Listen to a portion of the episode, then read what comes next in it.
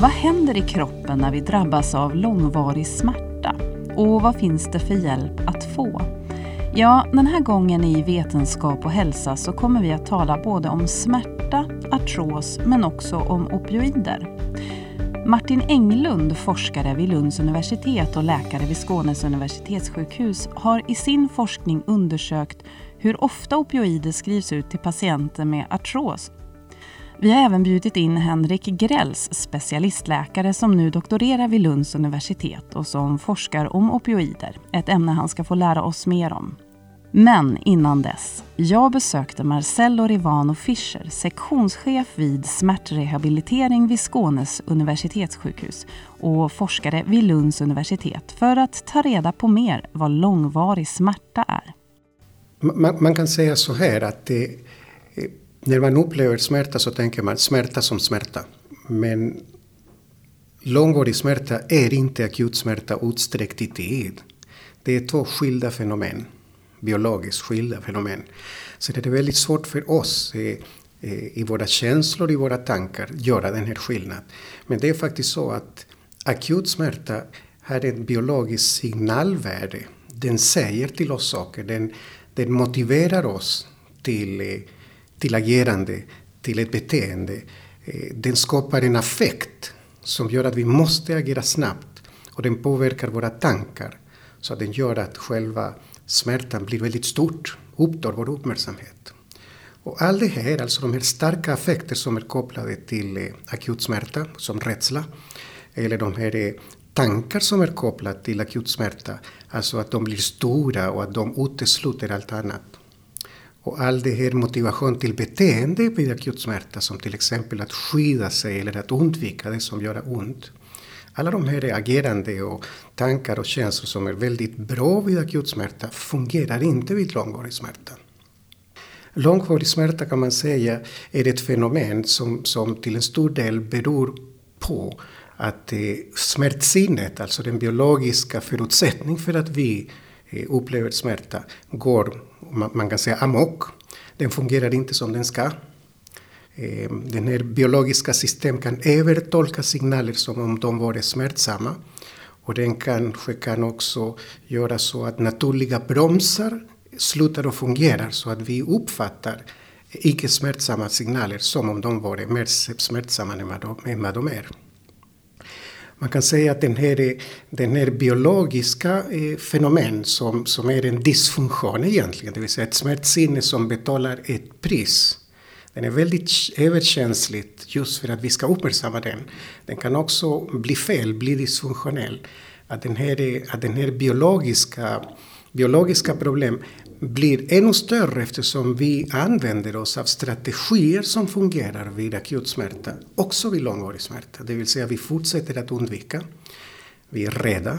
Och vi uppförstorar tankar kring smärta. Och det är precis de saker som, om man vill jobba med långvarig smärta, det är de saker som man ska ta avstånd från. Jag tänker att här möter ni ju patienter som har, lider av långvarig kronisk smärta. Vad är det som fungerar? Vi har vissa redskap som kanske inte finns överallt inom vården. Bemötande av patienter med långvarig smärta hos oss är kanske lite annorlunda än bemötande på andra kliniker. Vi möter inte långvarig smärta för att bota den.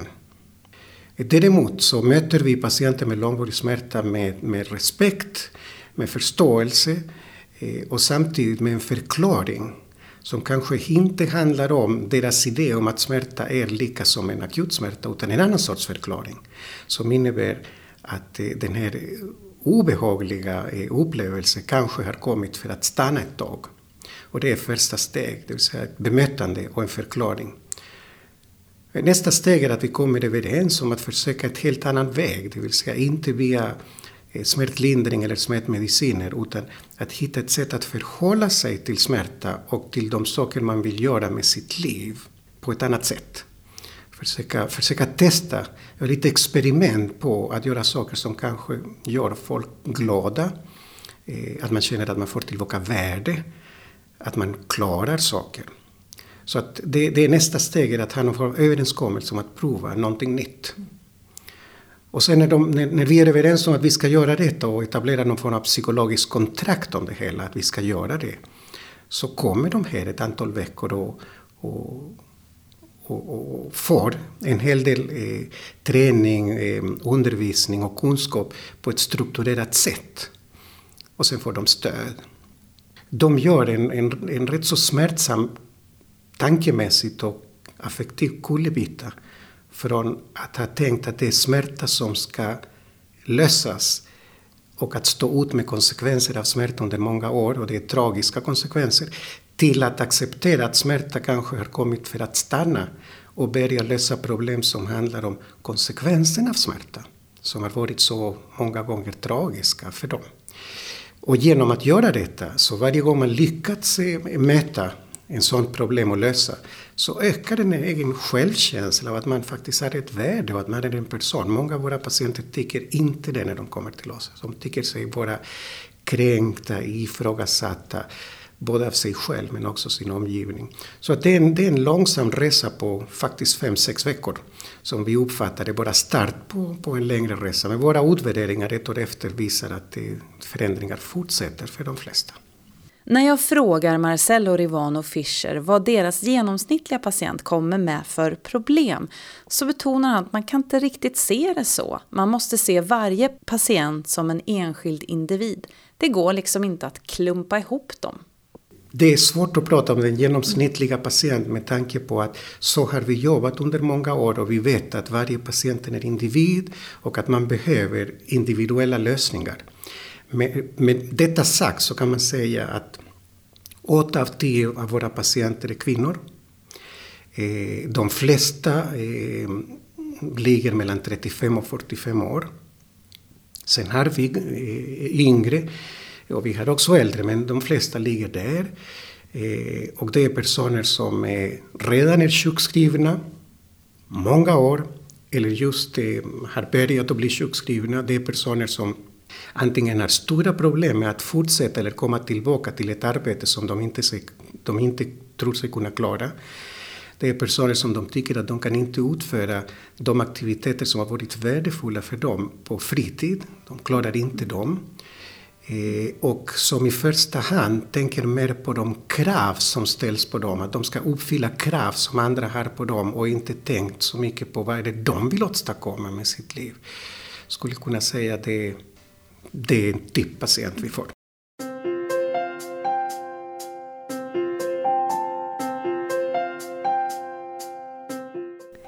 Nu säger vi välkommen till Henrik Grelz, specialistläkare vid Skånes universitetssjukhus som arbetar på smärtrehabilitering och som också doktorerar vid Lunds universitet. Välkommen hit, Henrik. Tack så mycket.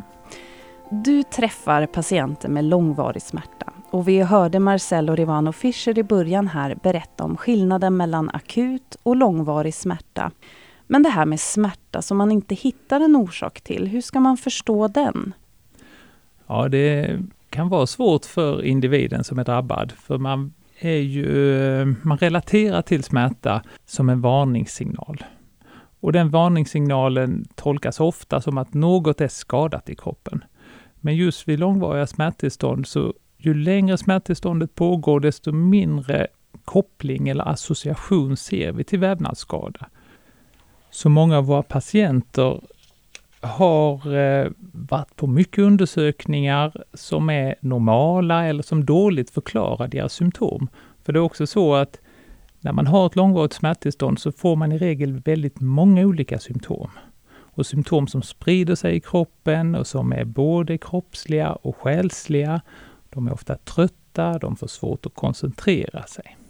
En viktig del är att förstå sin smärta och att eh, inte bli lika rädd för den. För rädd är man ofta för sin smärta. Och är det inte så att rädsla och smärta, det är liksom två känslor, de är liknar varandra på något sätt. De kanske triggar igång varandra också lite. Ja, i, bara, i själva definitionen av smärta så framgår det att den är både sensorisk och känslomässig. Så smärta, och särskilt långvarig smärta, går rakt in i vårt affektiva centrum. Så smärta som står kvar och smärta överhuvudtaget är känslomässig. Så våra patienter med långvariga smärtor, de är inte glada. De är oroliga till någon grad. De är ilskna, de har dåligt tålamod. Så detta påverkar våra känslomässiga centra djupt utan att det är tydliga. Det behöver inte alltid vara en tydlig psykiatrisk sjukdom utan en del i en långvarig smärtsjukdom. Och man kan ju förstå att man skulle så gärna vilja ha en förklaring till varför man känner så här. Eller hur? Mm. Att det liksom blir en frustration kring det hela. Men hur kan man då, hur hjälper ni dem? Ja, så en del är ju att de får lära sig smärtfysiologi.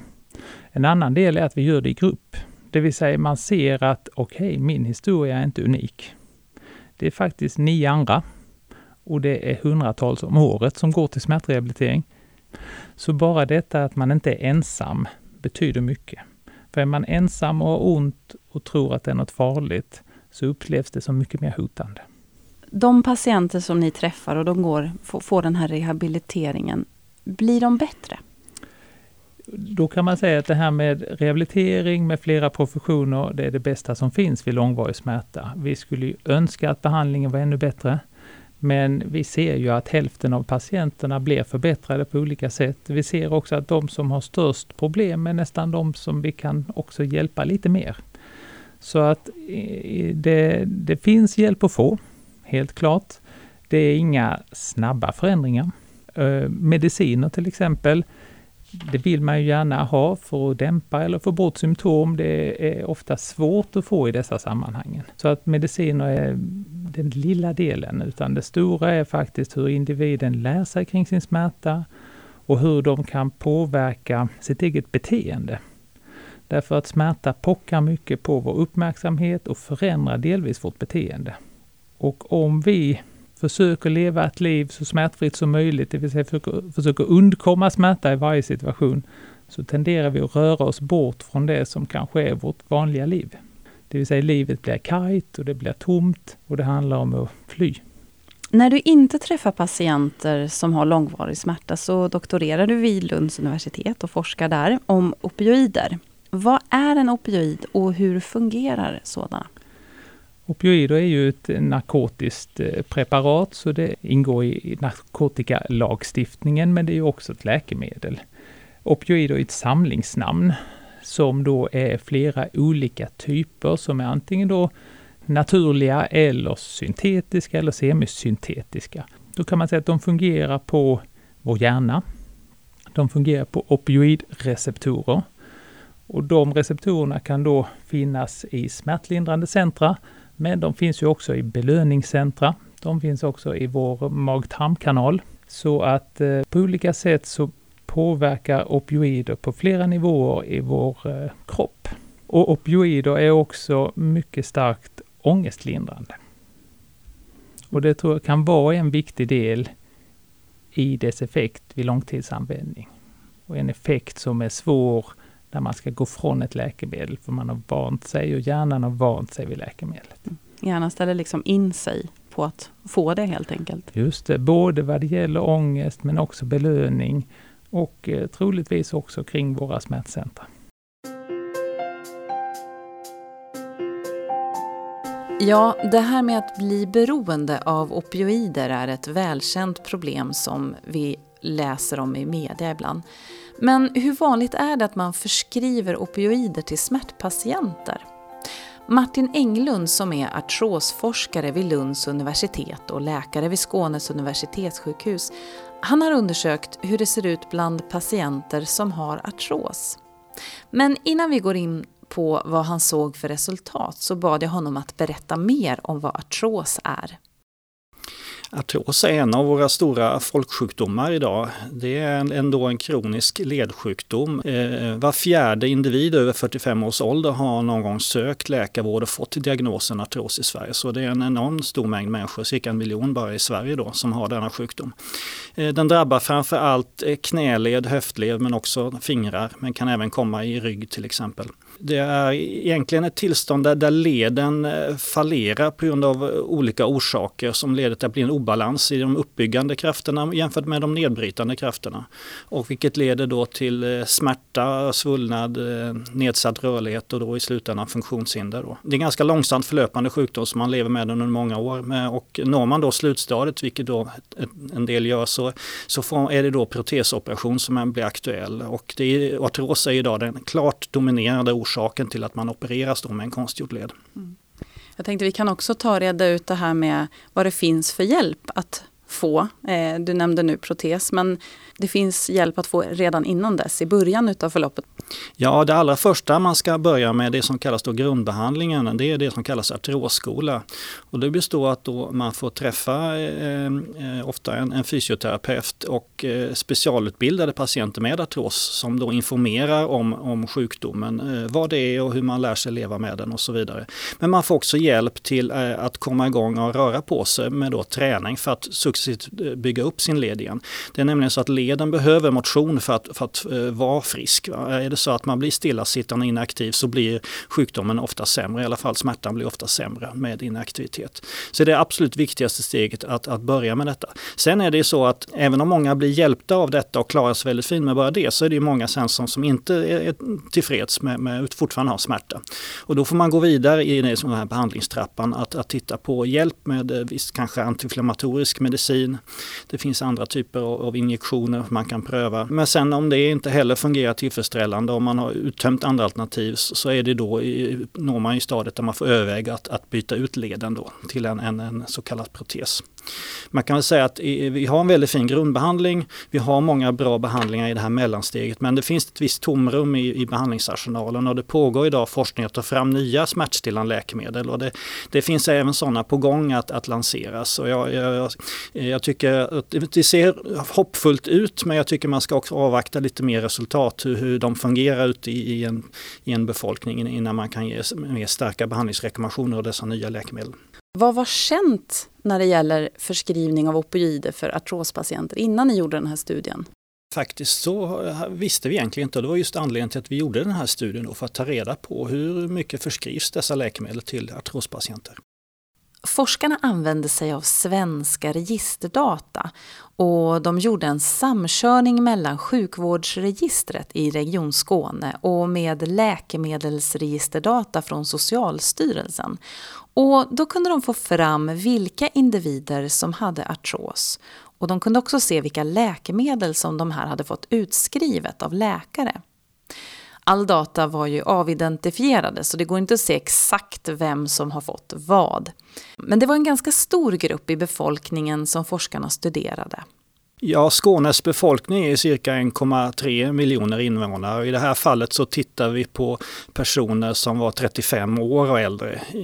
Och det var en cirka sju till åttahundratusen, något sånt vill jag minnas. Så det är en ganska stor grupp som är ganska representativ för Sverige i stort. Va? Så att jag tror data från Skåne är relativt representativa för landet i allmänhet.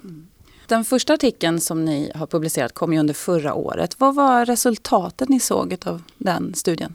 Ja, målsättningen var ju där att ta reda på hur vanligt är det med, med förskrivning av dessa då starka smärtstillande preparat för artrossjukdomen. Och eh, vad vi fann då var att av en grupp patienter med känd artros så fick var fjärde eh, patient under ett års tid någon slags förskrivning av en opioid. Och det är ganska anmärkningsvärt, och det är ungefär dubbelt så högt som eh, befolkningen i allmänhet då. Du säger att det är anmärkningsvärt. Varför är det det? Därför att opioider ska egentligen inte ges vid artrossjukdom enligt gällande riktlinjer. Det finns vissa undantagsfall, till exempel då i samband med operation eller strax innan protesoperation om, om smärtan då är så svår. Men, men det är som sagt endast undantagsfall som man ska använda dessa läkemedel, och anledningen till det är att opioider är ju en, en, visserligen en bra smärtstillande läkemedel, men det har också sidoeffekter och är också starkt beroendeframkallande. Det innebär alltså att, att man, om man tar det över längre tid så måste man successivt öka dosen för att uppnå motsvarande effekt. Man kommer lätt in i en beroende situation då, vilket man sett är ett stort problem i, i många länder. Mm. Men hur tolkar du det här resultatet? Ja, jag tolkar att här har vi, behöver vi göra någonting. Här följer man inte gällande behandlingsriktlinjer för det första. Jag tror att ett problem är att patienter kanske inte erbjuds den grundbehandling som man ska erbjudas. Det är då som kallas artrosskola. Men också så tror jag faktiskt det belyser att, att har vi ett behov av, av bättre forskning och att kunna också utveckla kanske lite nyare läkemedel på sikt. Så att egentligen två komponenter vi ser. Men, men framförallt så tror jag det är viktigt att, att man utnyttjar den grundbehandling som finns idag och erbjuder. Och det tror jag missas i många fall. Men var fjärde artrospatient då eh, i den här regionen, det är ju ganska många. Det är ju säkert en del av de som lyssnar på det här. Vad, vad kan man säga till dem? För det första är det, eh, vi kan inte i första studien säga att var fjärde artrospatient tar opioider i onödan. Därför det kan också vara andra tillstånd som, som man eh, kan få dessa smärtstillande för. Och därför har vi också gjort en liten uppföljningsstudie där vi försökte mer exakt bestämma hur stor andel av den här förskrivningen som var onödig. Och vi kom fram till att minst hälften av förskrivningen var eh, onödiga, man säger, eller inte, inte korrekta. Jag tycker så här, är man, har, är man patient och har svåra smärtförstånd att man ska söka hjälp. Eh, ta kontakt med din vårdcentral och så be också fråga om, om, om de inte redan har nämnt det som kallas då artrosskolan. För det är ett viktigt första steg att få hjälp. Och det in, in, innebär att man träffar också eh, andra patienter i liknande situation. Man träffar specialutbildade patienter som informerar om sina tips om sjukdomen. Men man får också hjälp och guidning till att leva ett aktivt liv. Vilket ofta är det där det fallerar idag. Att man, man blir allt mer stillasittande, man går upp i vikt och så kommer man in i en ond, ond spiral. För att det är så att, att övervikt är en, en väldigt kraftig riskfaktor. Dels för smärta men också just för själva artrossjukdomen. Så att eh, det är viktigt att komma in i en mer proaktiv livsstil och, och bryta det här onda mönstret som man ofta hamnar i. Mm. Vilket inte är så svårt att förstå, för har man ont så kanske man inte känner för att röra på sig så mycket. Ja, precis. Det är det som är utmaningen. Va? Men det är just därför också att artrosskolan är just till hjälp att stödja en i den här initiala svåra processen att komma igång. För det är den som kan vara svårast. Många patienter upplever när de väl kommer igång och kommer över en viss tröskel och får lära sig att, att kanske viss smärta är okej men den är inte farlig. Så kommer man successivt sen över i en mer, mer gynnsam situation där man bygger upp sina muskler och leden klara hanterar eh, påfrestningarna bättre. Och, och till exempel om man också börjar gå ner lite i vikt så, så blir det också påverkan, humör och, och och annat som gör att man blir mer tillfreds med sig själv. Mm. Det här är en epidemiologisk studie. Ser det, finns det några svagheter i, i studiemetoden? Ja, det finns svagheter i all for- forskning som pågår. I det här fallet så skulle jag kunna vilja lyfta, eh, dels så vet vi ju inte om den illegala eh, marknaden för opioider, vilket troligen är ganska stor även i Sverige. Det vill säga att det, det kommer in eh, på olagligt sätt och säljs på svarta marknaden. En annan sak är att den här studien är ju, vi tittar på cirka fem år, datat togs fram cirka fem år sedan så vi vet egentligen inte hur det ser ut idag då. Så att det här, vi funderar på om man borde upprepa det här med, med lite senare data också för att se om det har stigit ytterligare eller om det ligger kvar på samma nivå. Den tredje saken är väl att vi kan bara se på hur stor förskrivning har varit över uthämtningen om man säger, på apoteket. Det behöver ju inte innebära att, att man som patient äter de tabletter man i, hämtar ut. Va? Så, så att det finns också en osäkerhetsfaktor i det. Mm. Hur går ni vidare nu då? Ja, vi, vi håller just nu på att titta på hur det ser ut de som får opioider före och efter operation. Om det finns indikationer på att har man, står man på opioider innan är då man också i större risk att fortsätta med opioiderna även efter till exempel en protesoperation eller en artroskopi. Uh, och, och som jag sa nämnde innan, vi skulle också gärna vi egentligen vilja upprepa de studier vi har gjort redan men med data av senare årgångar. Utmaningen är att det tar allt väldigt mycket tid och med alla tillstånd och, och samkörningar som ska göras för att få tillgång till data. Uh, vilket är då en liten, liten uh, utmaning i forskning. Nu tillbaka till Henrik Grelz som vi mötte tidigare i programmet. Även bland de patienter som han möter och som kommer till smärtrehabiliteringen är opioider rätt så vanliga.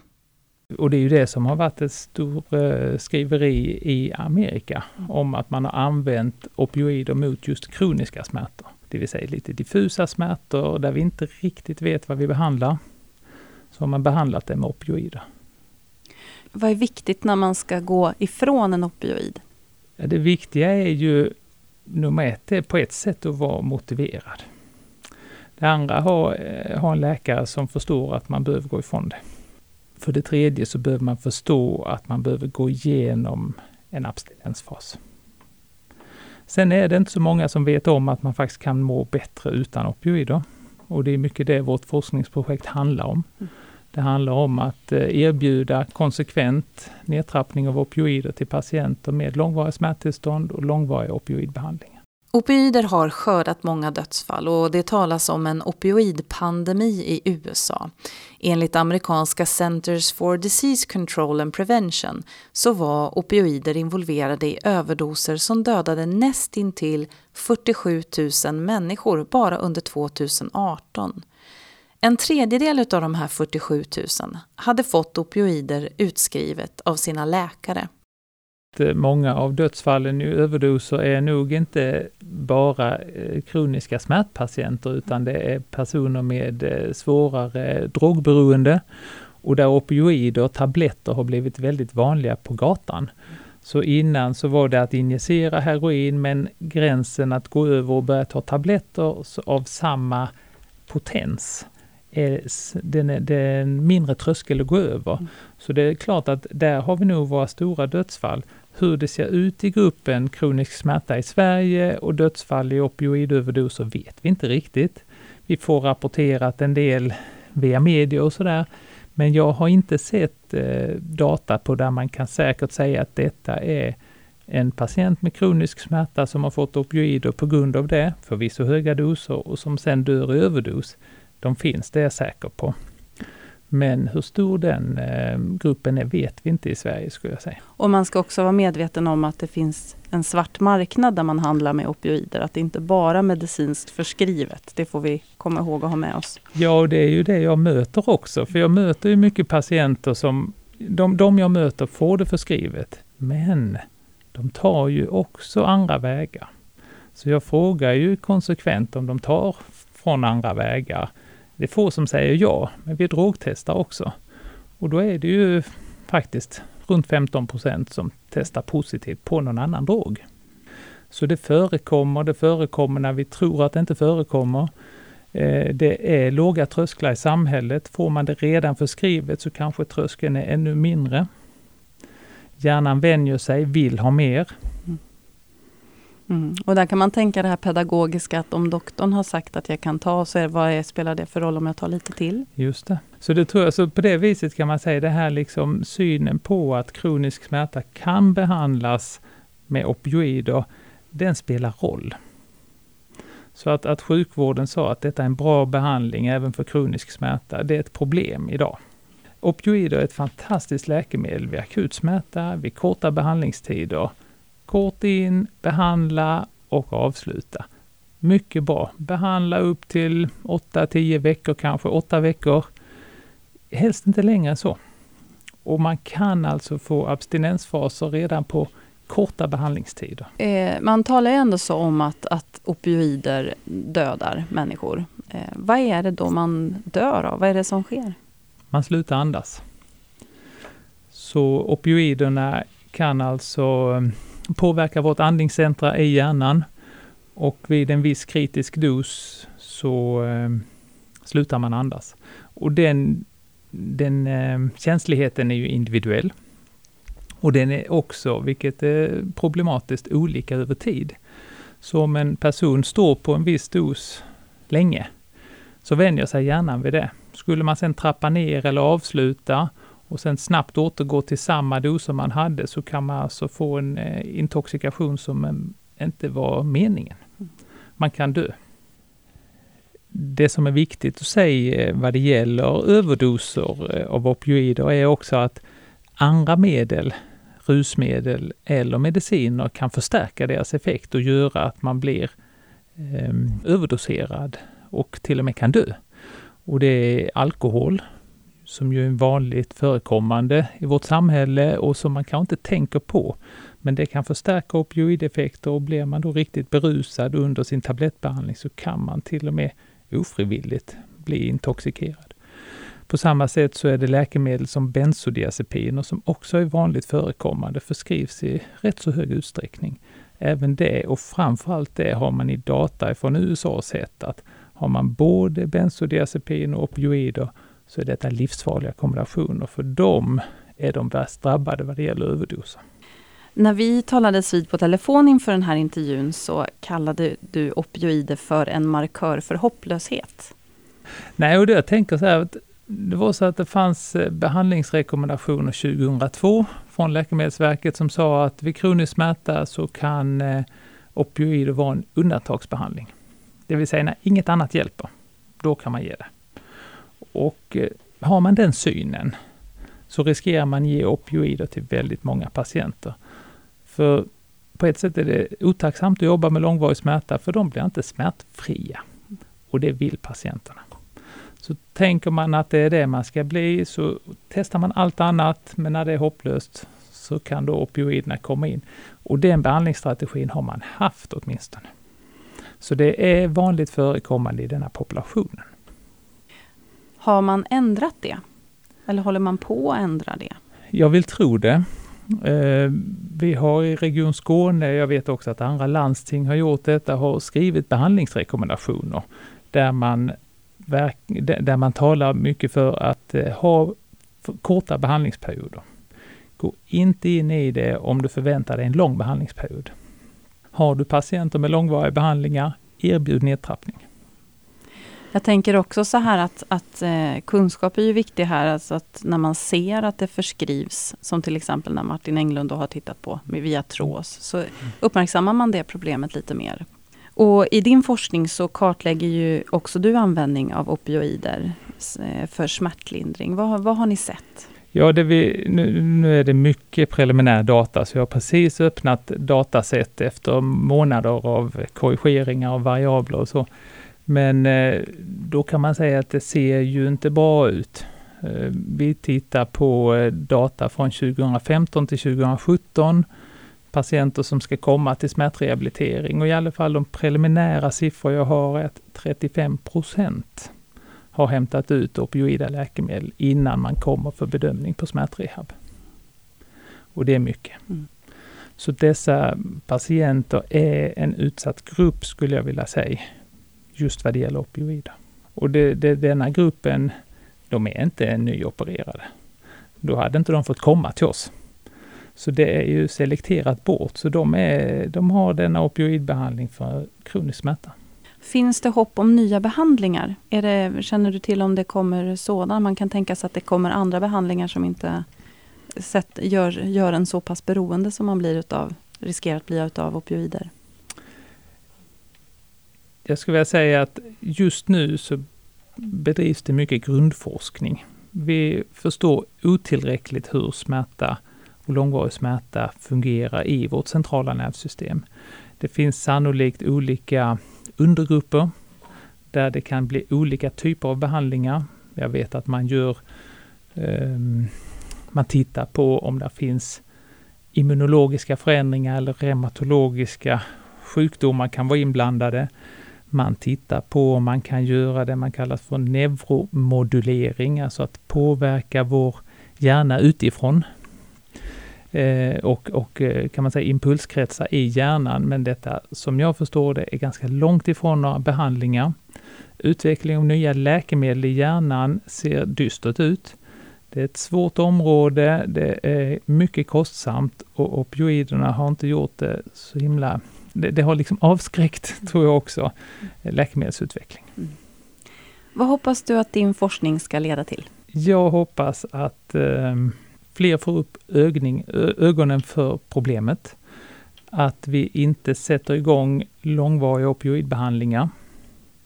Det måste man vara mycket försiktig i. Jag tror man kan hamna i det i vissa situationer, men då ska det vara mycket speciella omständigheter. Eh, sen har vi ett projekt där vi jobbar med att aktivt trappa ner opioider, och då hoppas jag att vi kan kartlägga också vilka positiva effekter patienter kan förvänta sig av nedtrappning. För det ser vi idag att många faktiskt blir befriade. De får minskade symptom, de får till och med mindre ont. Det finns också grundforskning som tyder på att opioider vid kroniska smärttillstånd inverkar negativt i smärtsignalering i hjärnan.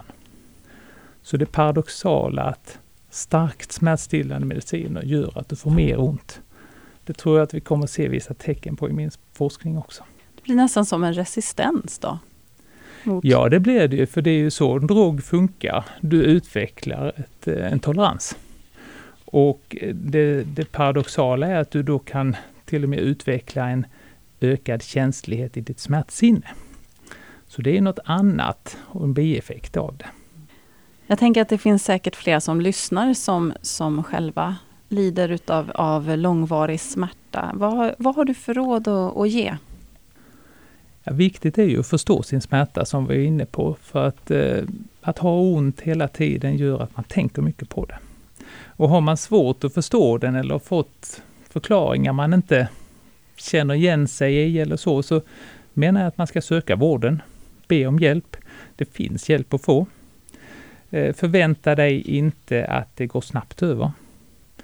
Tänk dig att detta är någonting som du behöver jobba med dina egna förutsättningar, dina egna sätt att angripa aktiviteter i vardagen eller sätt du lever ditt liv på. Och att eh, mediciner ensamt knappast är en bra lösning. Det kan spela en liten roll på, på kanten där, men i första hand är det andra saker som är viktiga vid långvarig smärta som är så pass svårt att behandla, förbota. Det har man svårt att säga att man kan göra. Ja, tack så jättemycket Henrik Grelz för att du kom hit och berättade om din forskning. Tack för att jag fick komma. Mm. Vi säger tack även till Marcelo Rivano Fischer och till Martin Englund som medverkat i programmet. Du har lyssnat till Vetenskap och hälsa, en serie poddar som lyfter forskning som rör vår hälsa. Nu i maj så kommer vi ut med ett nytt nummer av vår tidning och den här gången så har vi intervjuat många olika forskare och läkare om just smärta. Så du kan lära dig mer om detta ämne i den tidningen. Och den kan du ta del av på vår hemsida vetenskaphalsa punkt se eller så kan du beställa ett exemplar via info snabel-a vetenskaphalsa punkt se. Tekniker idag var Patrik Jävert, Skånes universitetssjukhus. Jag heter Tove Smeds. Tack för att ni lyssnat.